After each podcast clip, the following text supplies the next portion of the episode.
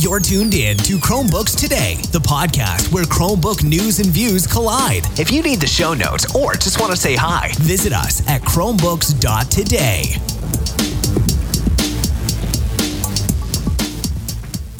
Hello, everybody, and thank you for tuning in to Chromebooks Today, um, an audio podcast that offers weekly coverage of topical news items related to Chrome OS. Uh, my name is James. Uh, you're going to have to uh, excuse my voice today. I'm trying to get over a cold. um, I'll do my best. Uh, joining me today is Craig Tumbleson, uh, and possibly joining us uh, may be John Oliphant. Craig, how are you doing today? I'm doing better than you are, James, from the sounds of it, but that's okay. I hope so. and like James said, John should be stopping in later. He's a little preoccupied with work, but that's not abnormal for John. He's a very, very busy man, and we're thankful for all the time he does have week to week. We sure are, Craig. Um, so today, it's no secret. Uh, this week's a little bit slow, uh, but we do have stuff to talk about because it's Chrome OS, and we love Chrome OS, so we could talk about it all day, every day. Um, I think uh, we're going to go ahead and open up with talking about uh, the stable channel update. Craig, how's that sound to you? That sounds great and very timely because it just happened about half an hour before we started recording. Yes, it did. In fact, my device has not received the update yet. I'm still stuck on M41, and I told it to check for updates, and it said there are no updates. So uh, we are we are the, the cutting edge of technology right now. Those of you who who got M42 on your devices, um, Craig, what's new? What what should I notice uh, if I ever get this M42 update? Several things, James. Several things. Um, as Chrome OS users in general should know, the stable channel updates about every six weeks, and when it does, it brings lots and lots of fun new things. Uh, this time around, specifically, the Files app has a brand new look. It has the material design update, and it is gorgeous, I have to say. The animations are possibly a little overkill, but they really are gorgeous to look at. Um, it, this update also brings support for password protected zip files not password protected RAR files. And I know some people have asked for that. I don't know the status of that, but this update does bring password protected zip file functionality. Also included is an update to the calculator app if you haven't already received that update separately. And the biggest change of all, the thing you'll notice right away, the system font has changed. and as simple and mindless as that sounds, it actually does make a bit of a difference. Um, the most striking thing for me is that the system clock is now in bold. So it's easier to see the time just quickly glancing at the uh, bottom right hand corner of the screen. And you may notice in some areas the font seems a little smaller. Um, I know some people have said they've had to adjust their resolution to kind of make up for that because it was a little hard to read. But other than that, James, those are the big things and some security and performance updates. But those are the those are the biggest things that Milestone 42 includes. Cool. Um, yeah, I I haven't got the update yet, but my uh, my Pixel is on. Um, it was on beta for a while, and it's uh, it's on dev now. So I have seen most of these changes already. Um, when did the app drawer icon switch from the nine boxes to the magnifying glass? That's a good point. That is also included in this update. Um, it was not mentioned on the official changelog for some reason, but yes, yes. Uh, users, well, that's another thing you'll notice right away. In the lower left hand of your corner, the little nine icon grid has disappeared and it has been replaced with a search icon. And when you press it, it brings up a new centered app launcher. It shows four of your most commonly used apps and then you can press all apps to bring up the rest of your app tray. Um, th- this has been hit or miss in the community so far for beta channel users. Some people like it, some people don't. Um, personally, I haven't really used it enough to form a, an educated opinion yet. But I know James, you actually caught a bug and got that reported, and uh, I believe that's been taken care of, hasn't it? Yeah, when they when this um, first came out, I think it uh, came to beta a little bit ago, and uh, it when you first open it, it shows you four apps, four or five apps right away, and I don't know how they determine which apps show up there, I think they said that it's supposed to be the apps you use the most, but based on my workflow, I'm not sure that's accurate. But anyways, there's four apps there, and then there's a button you can click to view all your apps.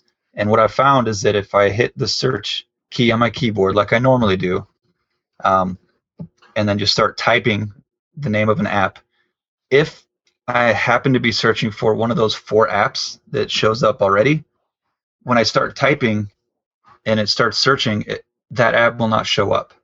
So that was kind of annoying because that's how I'm, I'm used to doing it. I just hit the search key, I start typing, you know, Codeanywhere, and then um, it highlights Codeanywhere. I hit enter and it opens that app. I don't I don't bother searching through all my apps and clicking on the one I need. So that was fairly annoying for me because I would search for it and it wouldn't show up because it happened to be one of the original four.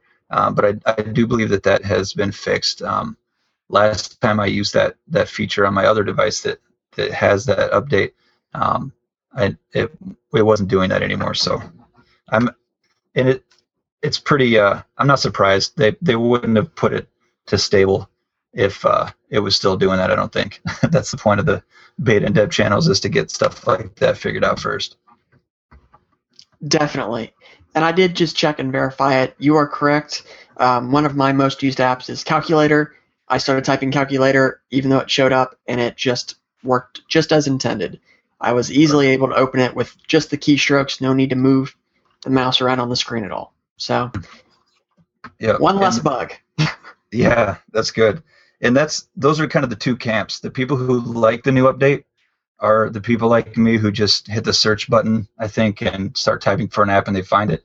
The people who don't like the update are the ones that used to click with their mouse, click on the app launcher, and scroll through their apps and find the app they want. Because with this new look, there's an extra button click. They have to click the launcher, and if the app they're looking for isn't one of the four, then they have to click another button that says all apps. So some people are, are complaining about the extra click.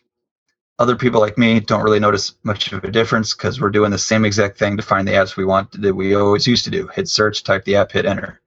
The only difference is the thing that shows up for two seconds while I'm typing is in the middle of my screen now instead of the bottom left.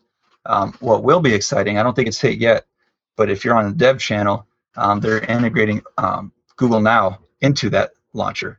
So that's something to look forward to in the future. Um, I've used it on on dev it's it's not there's not a whole lot of features. Um, it only shows you a couple cards or whatnot, but uh, I think that'll be cool. It was at least good for checking the weather really quickly. I just hit the search key, it brought up the app drawer, and I scrolled down and I could see the weather. So that's something to look forward to. Yes, yes. Um, I do not see Google Now at the moment in the stable channel, but I do have it on the beta channel on one of my other devices. So it's possible that they're not. Uh, it's possible it'll be a server side thing, and they'll just flip that switch when they think the bugs are worked out.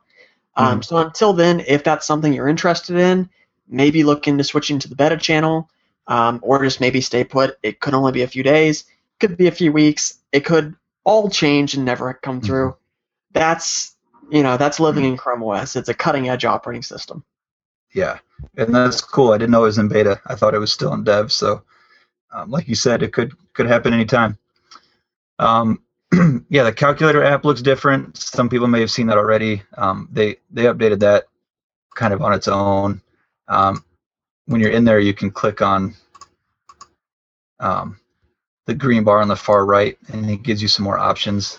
Then you can click on the more different green bar on the right again to get even more options. So just gives you some functionality. I'm not a huge fan. Um, one thing I've noticed when I've clicked all the way to the to the third set of options, or even the first set of options, to get back to the numbers, you have to click on the gray on the far left. But if you don't click far enough to the left, you just type seven or four or one or period, depending on where you're clicking in that gray area. So that's kind of annoying. You have to really make sure you're clicking as far left in that gray area as possible. Otherwise, you might end up just hitting a number. But other than that, it's it's got some more functionality that it didn't have before. The alternative there is to just make it bigger, and then it the green shows. Um, And that's actually in contrast to the previous calculator, which was locked in at the fixed size and you could not Mhm. make it bigger. And that became a problem for people that use the page zoom feature because it would cut numbers off. There was a Yeah. lot of negative feedback about that. So I Yeah. think they've managed to fix that this time around. Uh, but like you said, it has some new functionality and it looks so much nicer. Yeah. It does look pretty slick. Um, yeah, you talked you talked about the font, um, password protected zip files. Does that mean I can um, create a zip file and password protect it, or is it just saying that if I bring a password protected zip file on my Chromebook, I can now open it? Let's check because that's that's how these things work, right? Um, I'm not seeing an option to add a password. No. Um, I can zip my zipped archive, and it that works. But I'm not seeing an option to add a password. I could be missing something. It could be an extra menu item, um, but I'm not seeing it through a right click or the Overflow for Files app. So I'm going to state on the record at the moment I'm not sure. But I can imagine that if it doesn't support it, that's probably something they're looking into. Um, but it definitely supports opening files that were created on other operating systems that have a password um, protecting their contents. Now, I- I've heard people debating whether or not this uh, ever gets used because uh, it's it's fairly easy to circumvent these days, um, and, and it, you should not be relying on that for um, sensitive information. You should be doing some sort of encryption method there above and beyond just the password protect built into the zip format. But um, for for those of you that maybe for some reason have zip files that were stored on floppy disks or something, and you're you're using a Windows computer to pull them off, maybe running 2000 or XP, um, and of course, Google did announce today that they are extending Chrome for Windows XP support through the end of the year. It's Um, true. it was it was only supposed to go through April, but they went ahead and officially extended it through the end of the year. So if you're using Windows XP and you're pulling password protected zip files off of floppy disks, throw them into Drive using your up to date version of Chrome, and then throw them on your Chromebook, and you'll still be able to open them, or you know at least the zip files. sure. There's no telling what's inside them. Yeah. Loads of viruses. Let's see here. And then um, that pretty much covers the M42 release. Um, I'm glad you brought up that Chrome for XP. That's that was something that uh, that was just announced and I forgot about. Um, that's pretty cool. Um, we thought we, that we thought we would take some time on this episode to uh, talk about some of our favorite um, apps and extensions that we use on our Chrome devices. Um, so I thought that uh, I kind of wanted to start with one particular extension, um, just because the nature of, of what it does. Um, it's an extension that I recently started using. I think Mike McLaughlin um, told me about it. It's what it does is it it uh, lists all of your extensions. When you click on the icon for this extension, it shows you a list of all your extensions and you can toggle those extensions between enabled and disabled just by clicking on it. So you don't have to go to Chrome colon slash slash extensions, find your extension, click the checkbox to disable or enable it. Um, you just click on this extension, scroll through the list, click on it. It makes it super easy. Um, I like doing that because that way uh, I'm kind of I like extensions. I just click. I, I see an extension I like. I click on it. I mean, I would be a terrible Windows user because I would have viruses everywhere. But I just love trying out new extensions. So I have a lot of them on my list. I don't necessarily want them all enabled all the time. Um, so I kind of just enable them as I need them, um, and uh, that's a pretty cool, uh, pretty cool feature in my opinion. So I wanted to, to talk about that. It's called One Click Extension Manager. Um, and uh, we we will go ahead and, and uh, make a list of the apps that we talk about tonight and throw them in the uh, in the show notes for you. Craig, what's an app that uh, that you like? Well, if I go by the apps that I use the most, by far, hands down, Pushbullet. Yes. Pushbullet all the way. Um, the elevator pitch for Pushbullet is the ability to push files, links, notes, messages, whatever, from device to device seamlessly. Um, and on top of that, they've built things like automated notification mirroring. So if your Android device gets a notification, it can automatically be sent to Chrome um, without any interaction from you, the user, whatsoever. Um, you can also fine tunely control that and say, well, I don't need email notifications or I don't need notifications from this app or this app on my phone. Um, I use it for sending links from my phone to my Chrome instances all the time, almost daily. Um, I browse Reddit on my phone, and if I find an article or something that's lengthy or a site that's maybe not loading correctly on Chrome for mobile or something like that, I just share it via Pushbullet and it pops up on my Chrome and on my Windows PC or my Chromebooks, and it's just wonderful. Uh, you can also use it to send small files between your devices. I don't use that, but I hear other people do. Uh, and one of my favorite parts is uh, Pushbullet channels. And as silly as it sounds, you can essentially subscribe and let someone else send you notifications. And that sounds kind of silly, uh, especially if you think about like YouTube channels and getting notifications from commenters or something like that. But it's not like that. Um, some of the most popular channels include things like getting notifications when uh, a Android factory image is posted, or um, I've created three channels: one for the Chrome OS stable channel, beta channel, and developer channel that will notify you when there's an update that has just been pushed to that channel. So, for example, earlier I got a notification that the stable channel had updated to milestone 42. That's how I was first made aware of it. I didn't have to even check my RSS feed. It just popped up and told me, James. And yes, it pushed.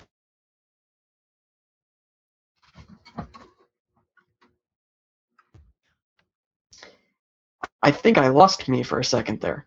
I lost you too for a second. That's the second time it's done this. I wonder if there's a problem. I haven't seen your video for a while, but your audio just cut out.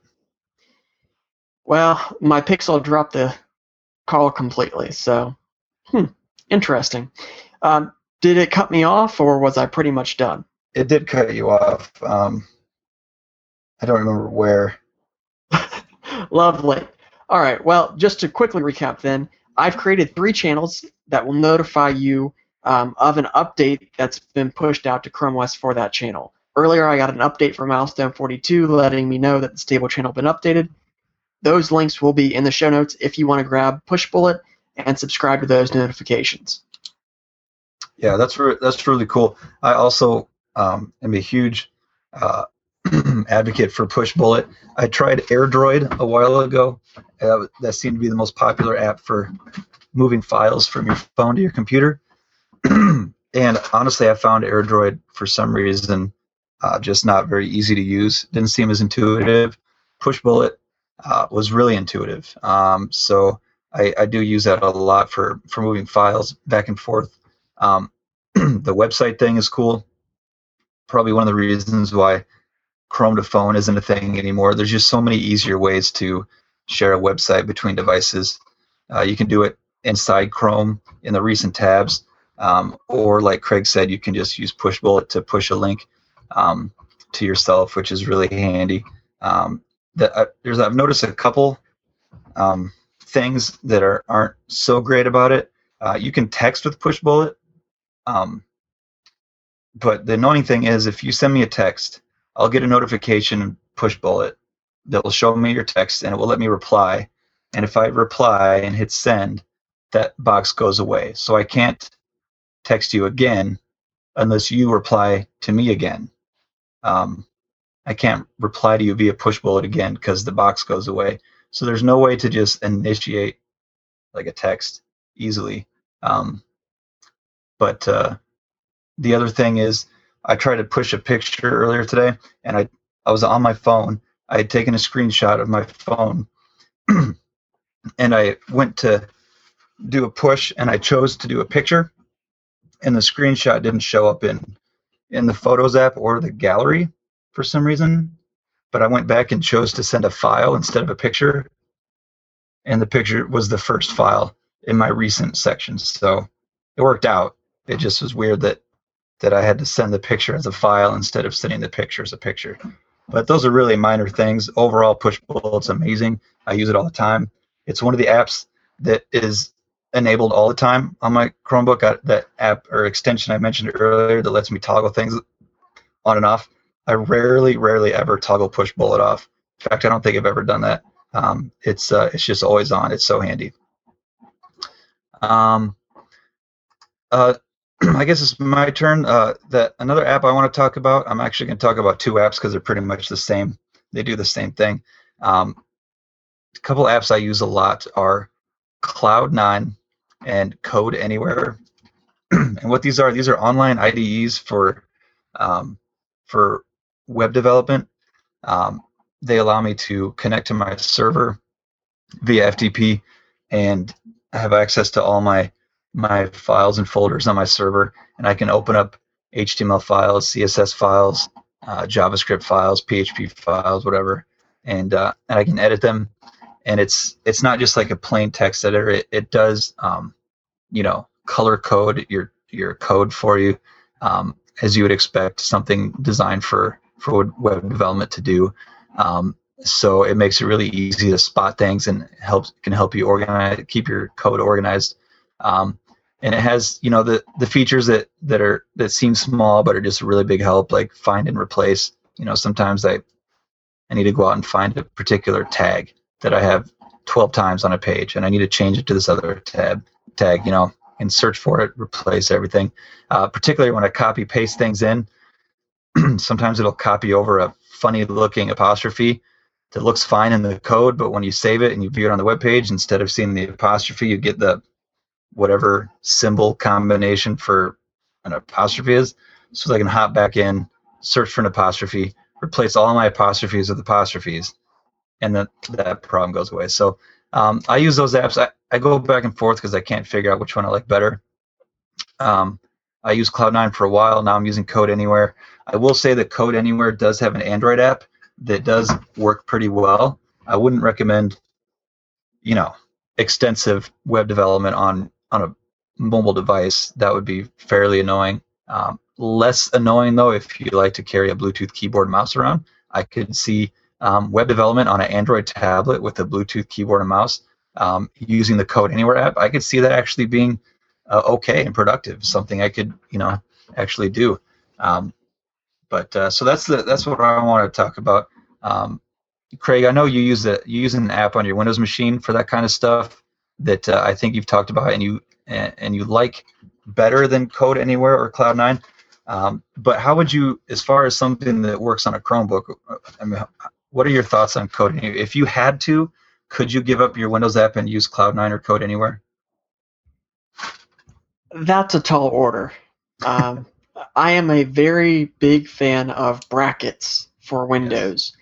It's an Adobe tool, it's open source, and it's actually built as an HTML5 app. Um, and they use brackets to develop brackets. I love that. um, it's not yet available for Chrome OS, but there has been discussion about a port.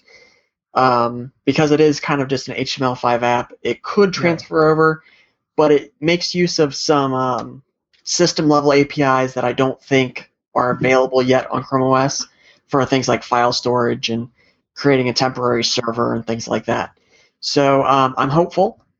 Um, I I use Cloud9 for small edits on the go. It's handy. Um, the interface is okay. I haven't had any real problems, but I don't know that I could do any sort of extensive work in it. Um, I, am still partial to having brackets and an FTP client, FileZilla by choice um, and a web browser and being able to kind of jump between what I'm working on and all three. And I have a I, I have a level of comfort in that type of configuration, and uh, I could probably make do with Cloud9 um, or Codeanywhere. I haven't tried that one, but it would be a learning experience, and ain't no one got time for that. Sure. Yeah, and, and I've never had the pleasure of using brackets. Um, so Codeanywhere. I mean, I used to do it. I had to. Uh, I would do it through cPanel, which is awful because it cPanel has no code editing features. It's just a. You might as well be editing it in in uh, Notepad. Um, so for me, Cloud9 and Codeanywhere were like super mega awesome coming from from cPanel using cPanel. Um, so, but uh, is there a Linux version of brackets? Do you know? That's a good question. I'm not sure. Um, I would have to check. Um, but I will say that compared to cPanel, yeah, anything is a step up. Uh, one of my key features in brackets, though, is the ability to hover over a link um, to an image, and it gives you a preview of the image inside the code editor. Um, same thing for colors; it gives you a little square patch with the color. Um, mm-hmm. So it's very, very helpful for quick debugging and stuff like that. Um, yeah, I, but yeah, compared to cPanel, even Notepad has a leg up on cPanel, and I've done coding in Notepad before. yeah, well, yeah, I mean that's how I used to do it. You know, it, it, in Windows, if I'm developing locally, um, I just right click on the web page HTML file and and choose edit with Notepad or whatever, and that's how back in the day that's how I did it. Well, I was a fan of Notepad for a while um, until brackets beat it out for me, and but it still comes in handy. It, it, there, there's a few areas where brackets is still a little ways behind, and I'll fire up, fire up Notepad anyway. But yeah, I mean, you, you can't beat simple text editors when it comes to stuff like that for real quick edits where you know what you're doing and you just need to get in and out. Right. Uh, there's no need to fire up anything major. So, agreed. Cool. Um, you're up. What's a, what's an app you like? Oh, is it Mike already? Um, okay. Well, you did two, so I'm going to do two. Uh, the first one is called Center Image. Yes, Center Image. and what it does is, get this, wait for it.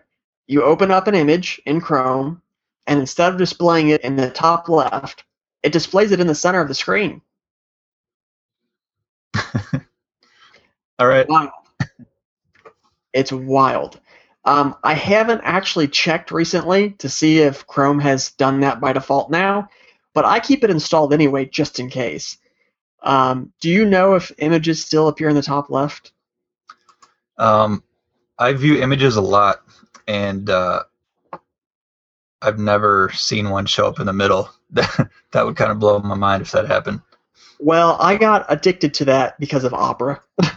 um, that was the way that Opera did it forever. Mm-hmm. So when I switched to Chrome, it was one of the first extensions that I uh, went looking for. Um, so yeah, that's extension number one. And extension number two along that same path is called Imagus. I think that's how they want you to pronounce it. And basically, what it does is allow you to hover over a link to image, a link to an image on virtually any website. Doesn't matter if it's Reddit, doesn't matter if it's Google Facebook, wherever.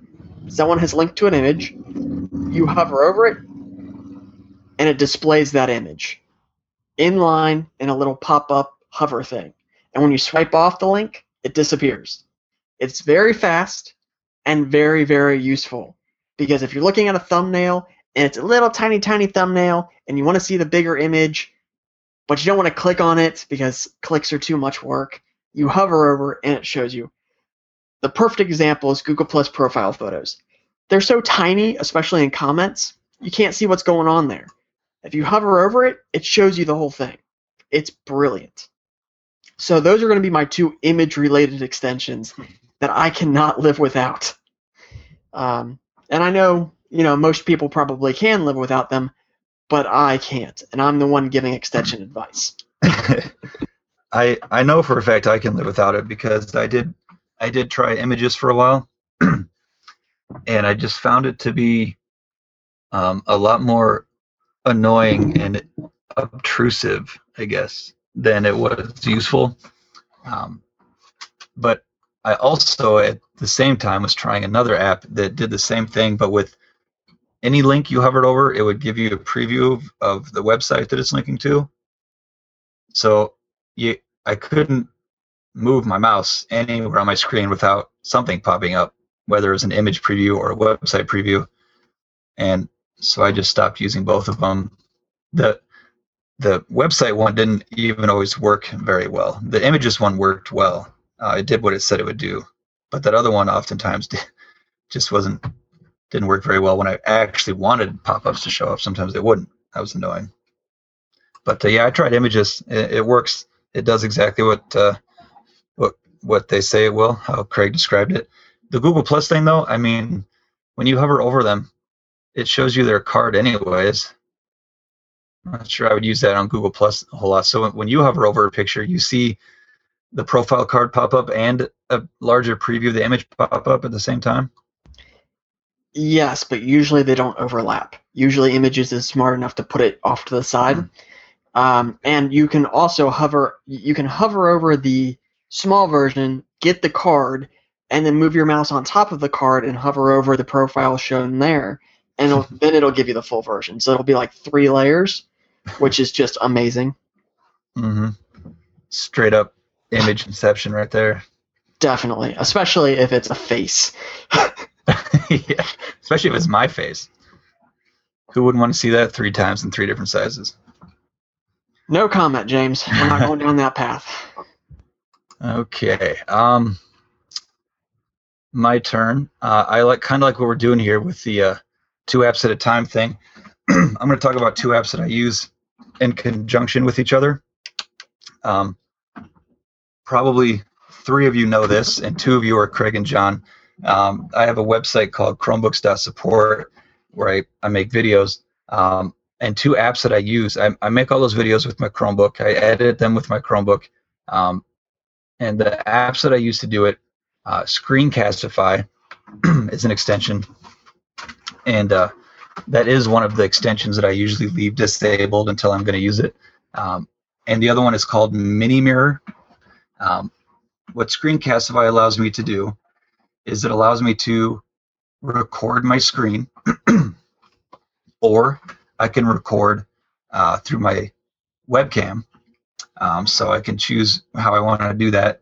And uh, so what I actually do is I use Mini Mirror, which records from my webcam, and it puts a, uh, just a square window on my screen um, that displays whatever my webcam is recording. So my face with my backdrop and uh, and then I use Screencastify to record my desktop screen, um, and that's how I that's how I do my videos. So you can see me talking um, in the bottom corner, uh, but most of what you're seeing is my actual desktop. So I can show you what I'm doing, what app I'm using, how I'm using it, um, and Screencastify has some some pretty cool options. I mean, you can control the the resolution at which you record. So if video is not that important to you, um, I record this show just as a backup.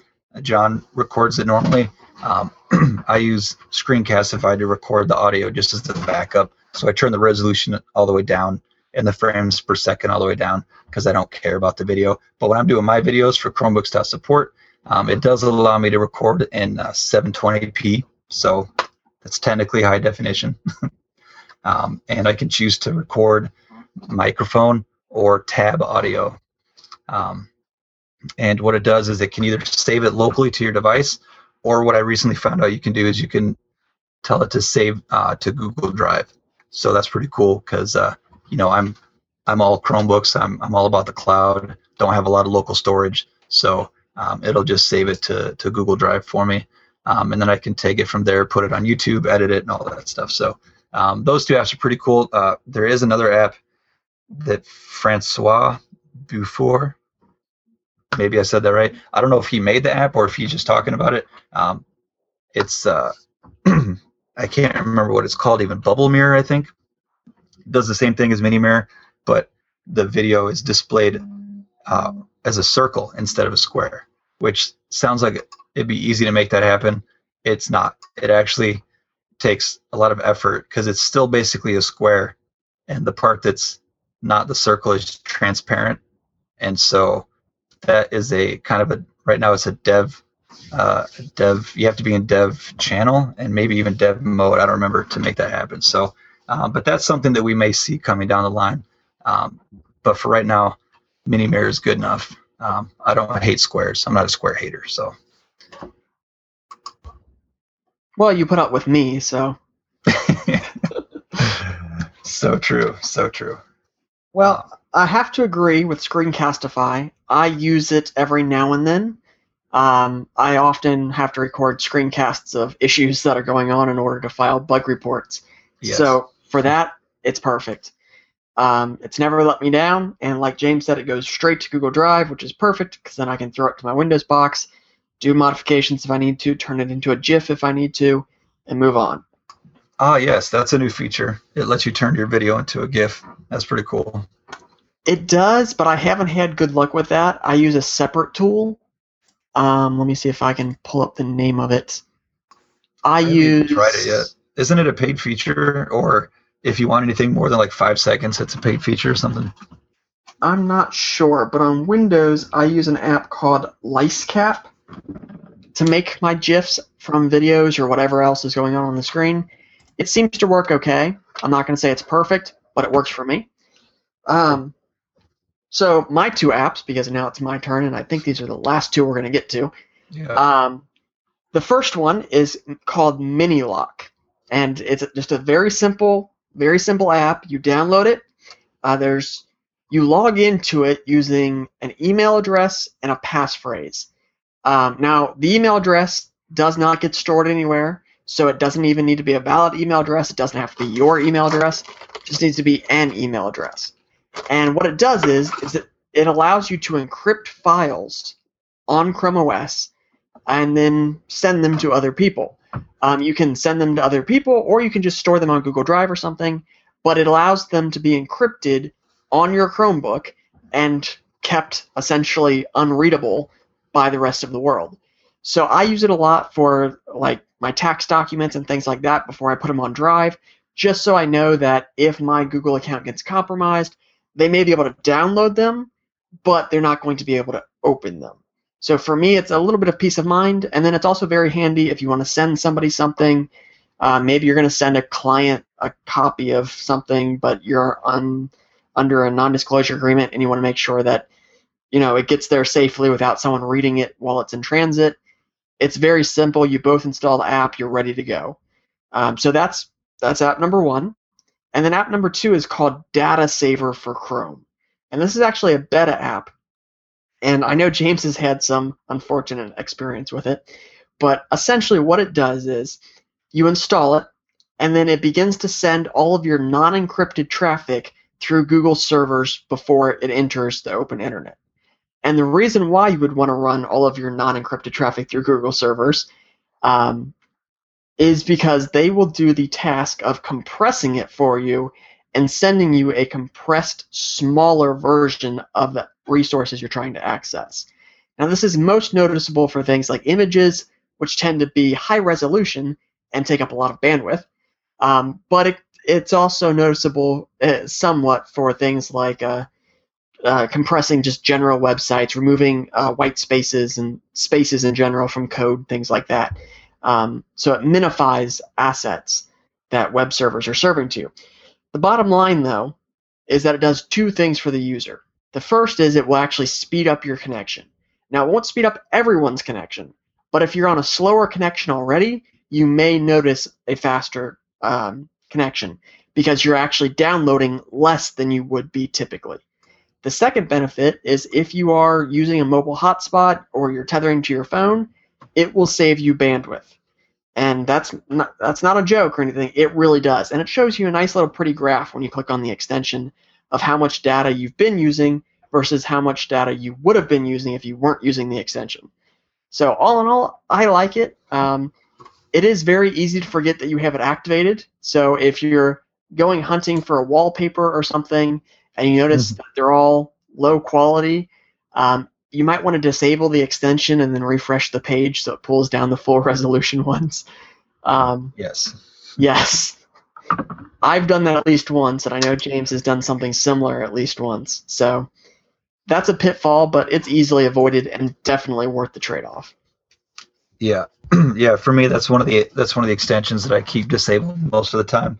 Um, if I was going to tether, which I do um, on occasion to my phone, uh, then yeah, I would enable that um, to try to reduce the amount of data that I'm that I'm using on my limited data plan. But at home on Wi-Fi, um, I'm not so worried about it, so I don't have it enabled there.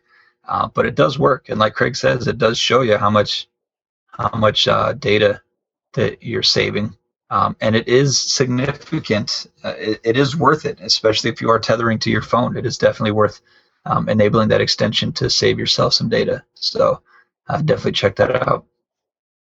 Um, and I used Minilock one time just to just to test it with Craig. Um, he sent me something, um, encrypted it. I think I had to send him my key so that he could encrypt the file using my key. Um, so then I was the only one that was actually able to open that file. So if he would have accidentally emailed it to John, John would not have been able to open it. Um, only Well, would. John would have tried Sure. because that's the relationship we have, yeah, but he wouldn't have been able to, and that's the advantage of using Minilock. exactly. Um, so yeah, I can definitely see um, see that being useful for uh, for sensitive files that you don't want people to be able to open. Um, I I would have to re-register because I forgot my passphrase. It's a really long passphrase that they make you use, and I forgot it. So um, I actually also am not able to open the file that Craig sent me because I don't remember my passphrase. So that is the most protected file in existence. No one can open that thing. And just to clarify, you don't actually have to create an account. It's all done locally. So you type in a email address and a password, um, but that never gets sent anywhere. It's all handled locally. So yeah, if you forget your, your password or passphrase, uh, you're not going to be able to open your files. But that's true for any encryption. You forget your Google account password, you're not going to get into your Chromebook either. right. Exactly. So don't forget your password. Um, it's only got to be like 60 characters long, so can't be that hard to remember it. Um, I think that about wraps it up. uh, it's, it's unfortunate that John wasn't able to join us, but he is he is off doing important things um, with work, saving lives. Um, it's what he does. So uh, hopefully we'll be able to um, enjoy his presence next week. Hopefully I will not sound like I'm dying. Um, and uh, we look forward to, uh, I don't know, what do we look forward to, Greg? We look forward to seeing that people are listening to the show. We can't watch you listen to our show, but we can see that you've done it, and we look forward to that. Yes, we sit down and look at the traffic stats every day after we record, and we are usually pretty disappointed. So we need to we need to work on that, guys. Yes, yes, help us. help us, help us. Right. Help boost our egos by giving us something to talk about. Yes, we need that. All right, guys, thanks for uh, listening. O- Of course, we're joking though. We we love the support we've gotten so far. It's it's wonderful. Our viewers are fantastic, and we are thrilled. So, uh, yeah, thanks for listening. As James was trying to say before I rudely interrupted. No, that was good. That's good. It's right. We've gotten some positive feedback and we've gotten some criticism, and we love it all. We love that people are engaged, and uh, keep it up.